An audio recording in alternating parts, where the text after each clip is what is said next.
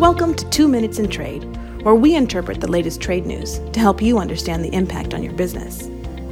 For a comprehensive background on the issues discussed today, please visit strtrade.com.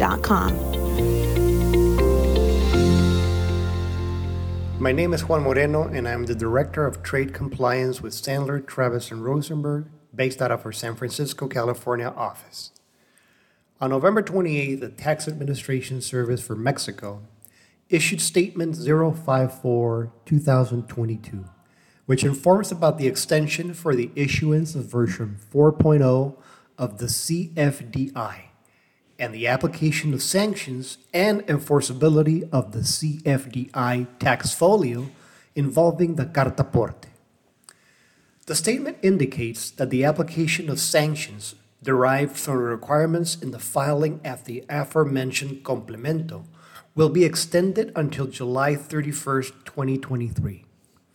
This extension will also be provided to the enforceability as of August 1st, 2023, of the transmission of the fiscal folio of the CFDI to which said complemento in matters of foreign trade is incorporated. Currently, the invoice covering the entry and transfer with Complemento Cartaporte is issued by the carriers.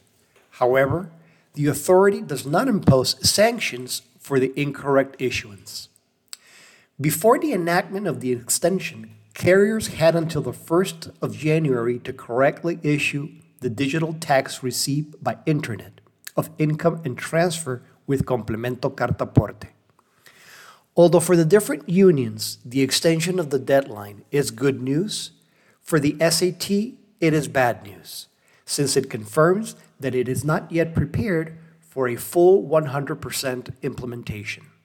Recognizing that many taxpayers, especially the large ones, are not ready with the implementation of the CFDI of entry and transfer with the Complemento Cartaporte.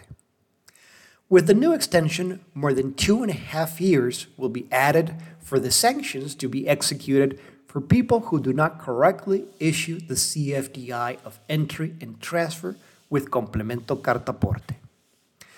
The Mexican Institute of Public Accountants estimated that there are 14 million taxpayers who move goods throughout the country. This means that only 0.4% would be generating the invoice with Complemento Cartaporte. The latest available data details that only 65,163 taxpayers have issued 82.6 million invoices, entry and transfer with Complemento Cartaporte at the end of the first quarter. Thanks for tuning in. Until next time. With professionals in nine offices, Sandler, Travis, and Rosenberg is the largest international trade, customs, and export law firm in the world. This is for informational purposes only and is not legal advice. The hiring of an attorney is an important decision that should not be based solely upon advertisements. Ask us to send you free written information about our qualifications and experience. Email us at messages at strtrade.com.